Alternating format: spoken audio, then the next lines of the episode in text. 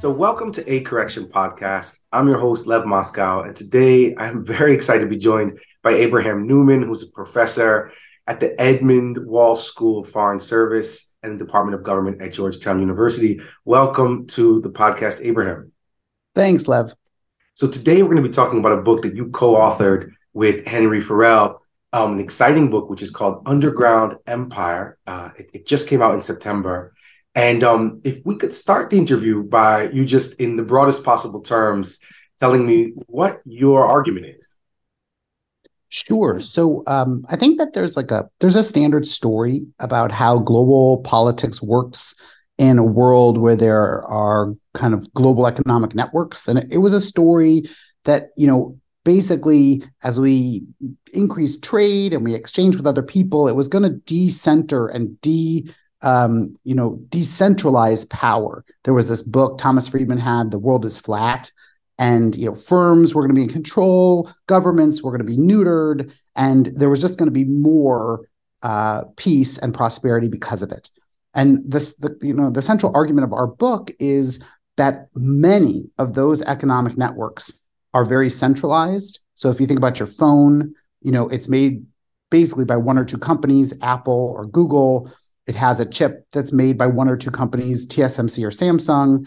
And if you do a financial transaction on that phone, it's going to go through just a handful of banks. And so these global networks are not decentralized, they're centralized. And governments have woken up to this, in particular the US government, and that they're using this structure of the global economy to fight their battles and to get at their adversaries. All right, that's very clear. I want to come back to the title. Underground Empire, I'm interested in the empire part of it to start. When I guess the challenge for me when I'm teaching students about empire is about the United States as empire is, one, there seems to be, I guess, a question over whether the United States really is an empire. I think generally, man, you can tell me if I'm wrong, we tend to think of ourselves not as an empire, but as a republic. And there seems to be tension between those two ideas.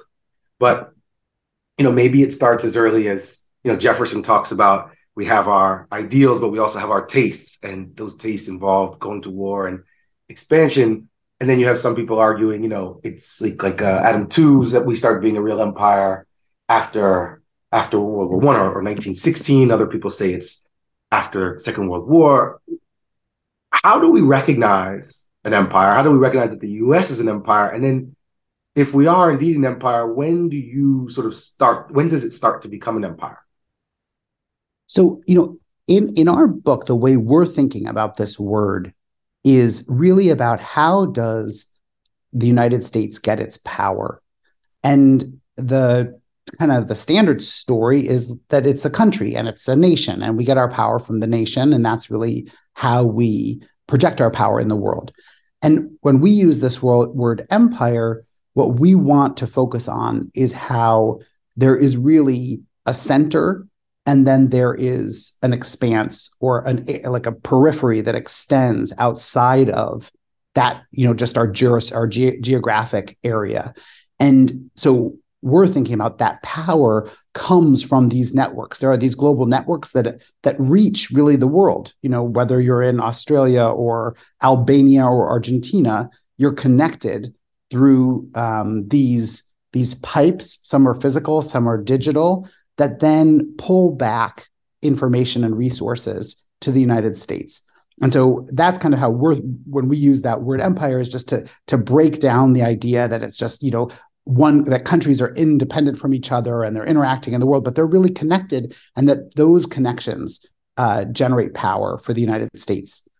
And in terms of when we locate the beginning of this type of empire, mm-hmm. is really 9/11, mm-hmm. and after the attacks happen on the World Trade Center, it's a moment where agencies across the United States government are facing new and wicked problems. They don't really know what to do, and they're scrambling to figure that out. And they stumble across these, they figure out these maps of this empire and this network.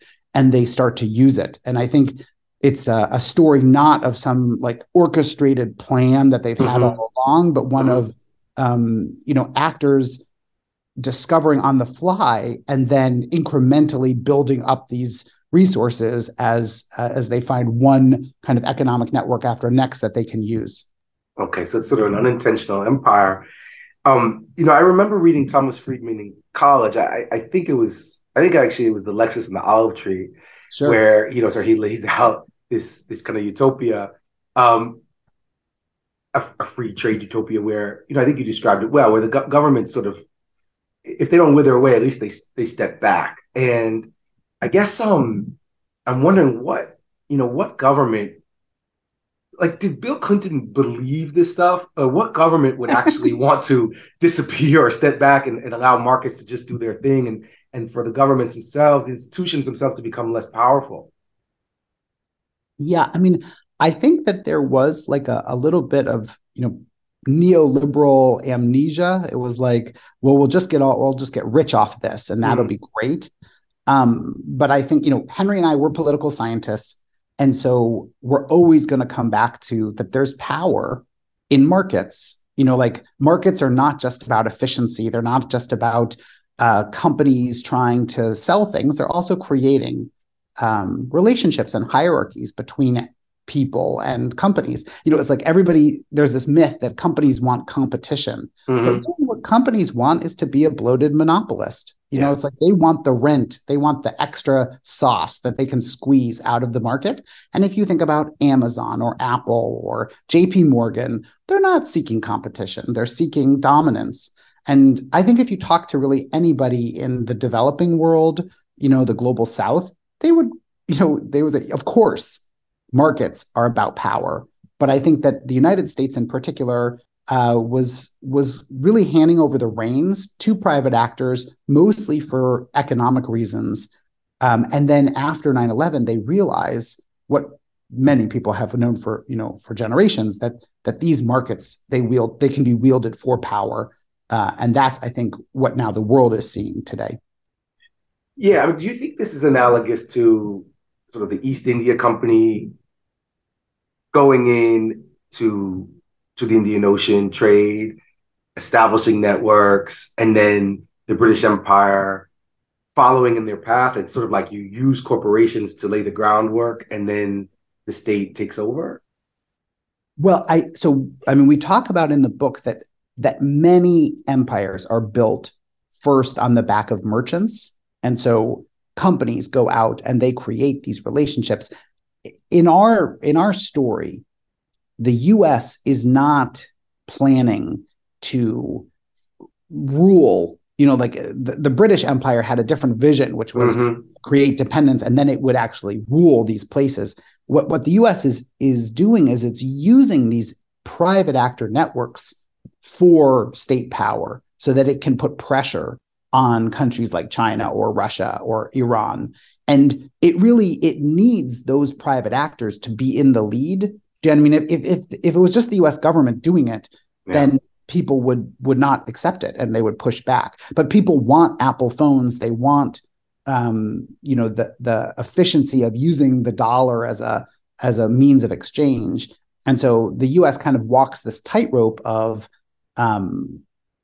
having these firms that are useful and not wanting to get rid of them, because if it really supplants them, then people will just reject, I think, that kind of power. That direct empire. Yeah, I mean, I think the way you describe the underground empire in the book is, there's two metaphors that stand out. One is, you sort of borrow, I think, and you talk about it, Al Gore's superhighway idea, but then there's also this idea of there's all this plumbing. There are these pipes. Maybe you could talk a little bit about what that plumbing, looks like and how it functions.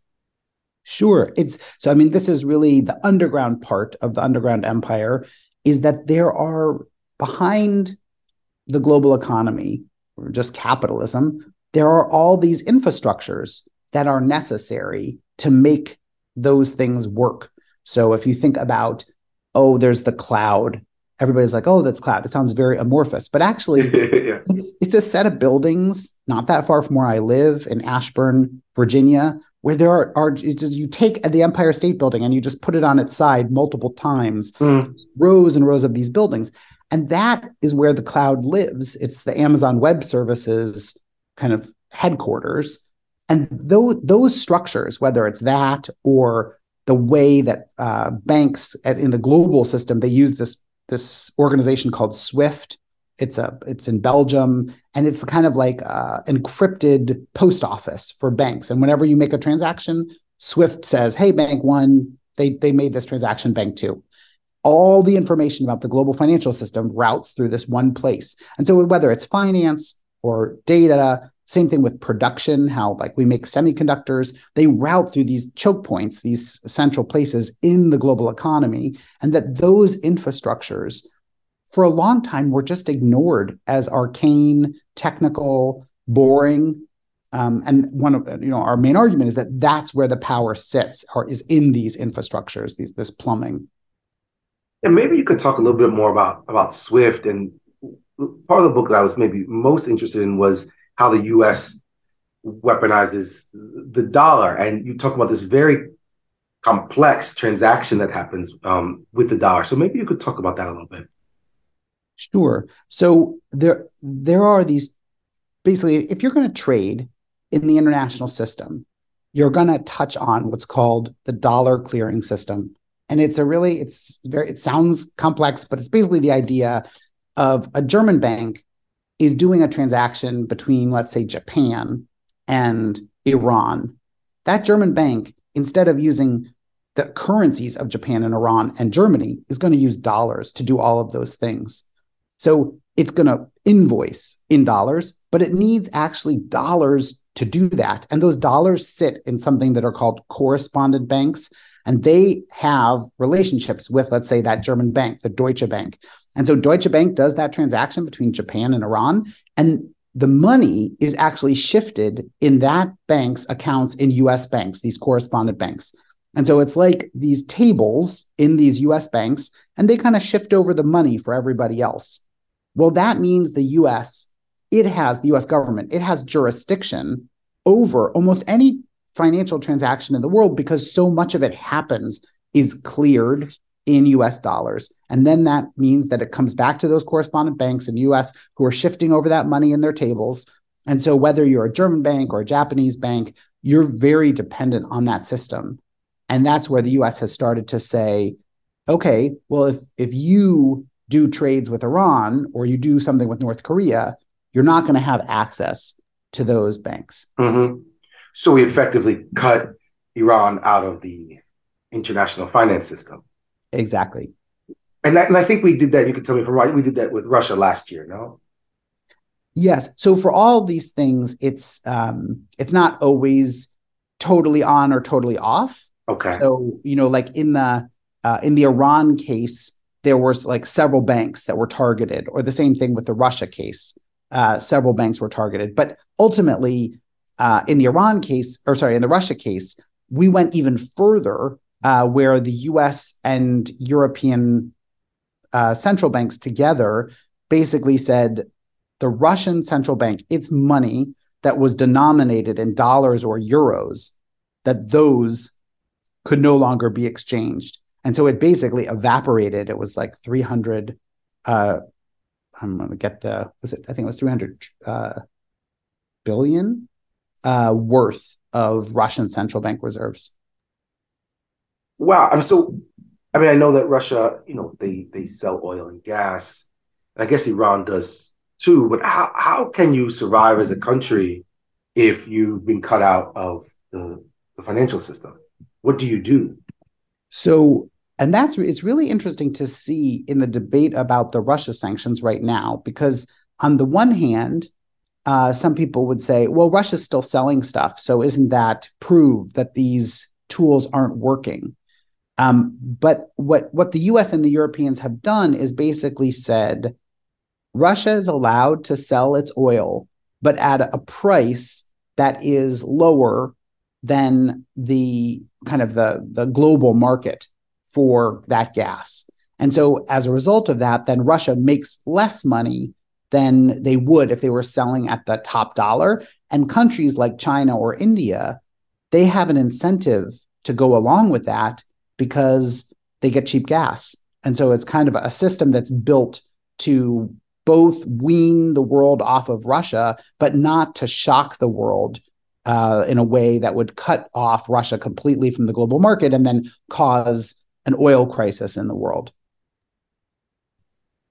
So I know that you have people like Lula down in Brazil who keep hinting at this idea that, you know, maybe it'd be good if we start to trade in a different currency. Maybe we moved away from the dollar a little bit. Why is that so hard to do? Is that just because, as you were talking about before, there's this network effect, and once people use the dollar, they tend to use the dollar? Yeah, so I think that there's a lot of talk, like if the U.S. overuses its sanctions, will that undermine the U.S. dollar in its central position in the world? And I think that it's very unlikely because the alternatives, the substitutes for the U.S. dollar are basically kind of shooting themselves in the foot. So if you think about what else could you do except for the dollar, mm-hmm. your main choices are the euro or the yuan. And if you look at the euro, it's gone through a set of traumas over the last several decades that really undermine kind of the vibrance of European markets. So there was the sovereign debt crisis that happened in 2007, 2008, 2009. And then there was Brexit, which even though the UK didn't use the euro, it really undermined the economic strength of the euro zone. And so those kinds of things, those problems happened because of domestic problems in Europe. They weren't about like Europe wants to be a challenger to the mm-hmm. dollar or not. But ultimately then the euro becomes this weaker substitute. And if you look at the yuan, the Chinese currency, you know, it basically it's not convertible in the way that the US dollar is. The Chinese government still has capital controls, which means that money cannot easily leave China. The government still regulates how it comes in and out. And the zero COVID policy on Hong Kong, as well as the democracy crackdowns, they've really hurt China's largest international financial hub as a global player. And once again, that wasn't because they were trying to compete with the dollar, yes or no. They had domestic problems that the government felt like it needed to deal with, and as a result, they really undermined the international position of China's financial markets. Yeah, so in your book, you quote Obama's Treasury Secretary, sort of saying, let's be careful here, because if we're too aggressive, people may start to move away from this system that we've built. But you don't think that's, at least at this point, a real fear? So what Henry and I, what we do think is a real fear is less that the dollar will be replaced as a reserve currency, but something that, so that's former Secretary Lew, one of the things he talks about is that you could start to see more and more dark spaces in the global economy that are not regulated by the US or other people, and that countries like China or Russia or even Indonesia, that they'll start to obscure their trade in a way in order to maintain it, that then could create really like bad actors to do things that we don't want. And there was an interesting, Janet Yellen gave a speech recently where she said, look, what the Russia sanctions are doing is it's making it more expensive for Russia to trade this stuff that it has.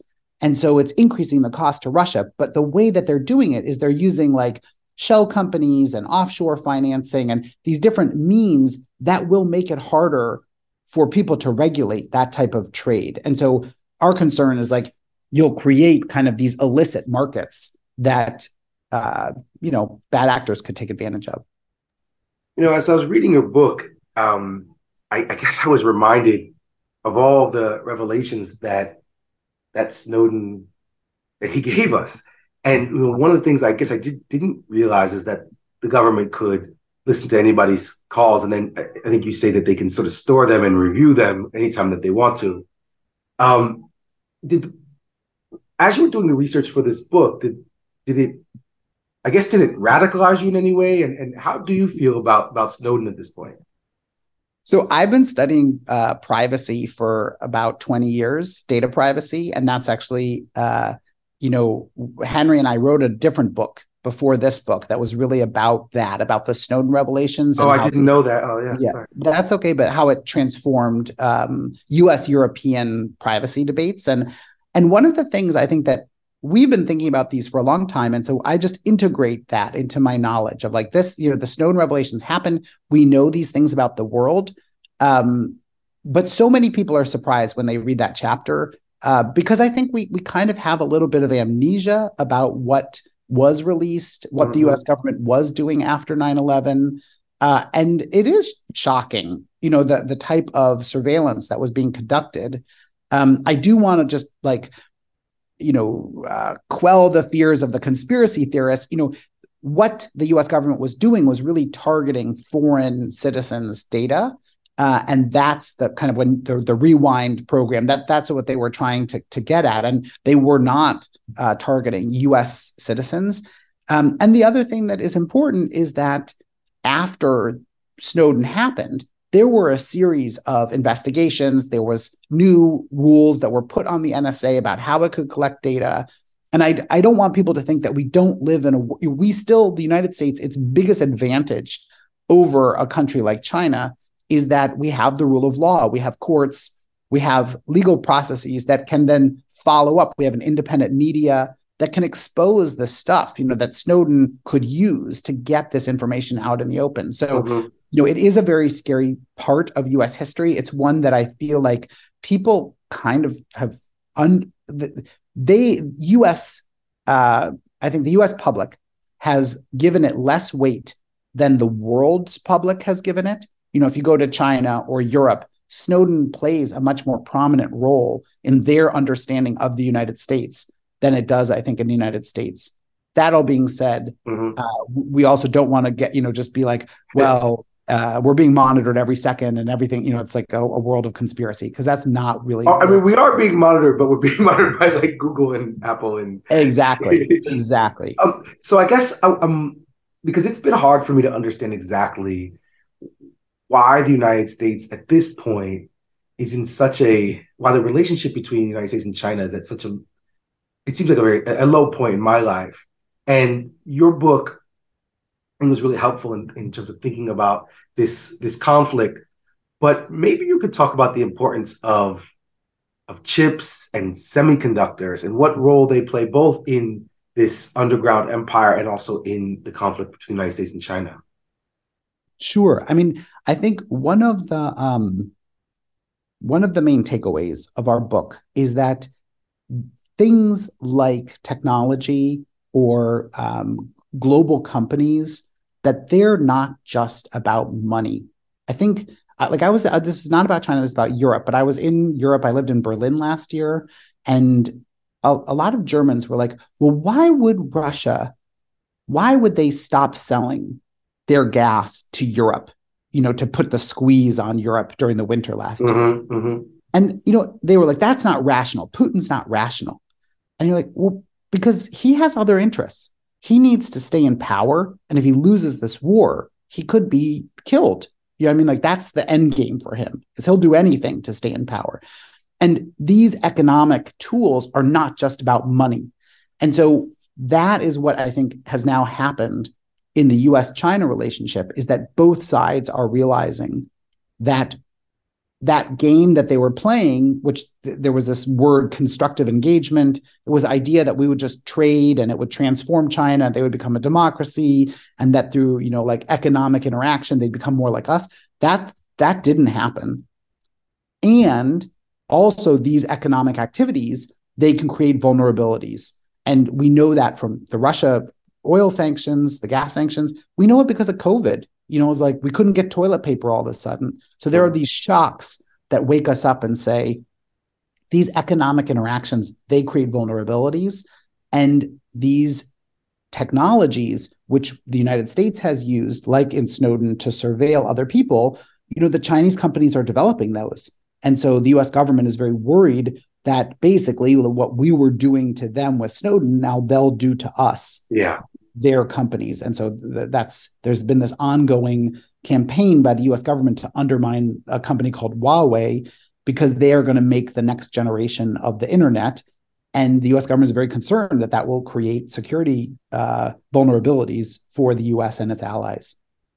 Okay, and so then what's the way out? Well, you know, like, I think there are two paths, and the U.S. government right now has been using export controls. They're trying to limit the kind of sale of advanced semiconductors to China to prevent them from dominating these sectors.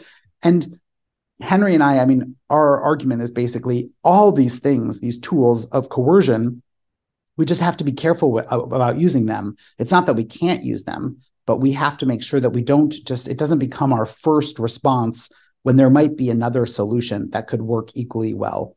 And in that case of Huawei, you know, there are companies that make a competitive product, Nokia and Ericsson, they're European companies. And, you know, in my mind, it would be better for us to buy those products, you know, and say, okay, let's do a joint purchasing program for NATO, for the Western Alliance, and we're going to buy these products and subsidize them, and hopefully the companies will give us a cheaper price.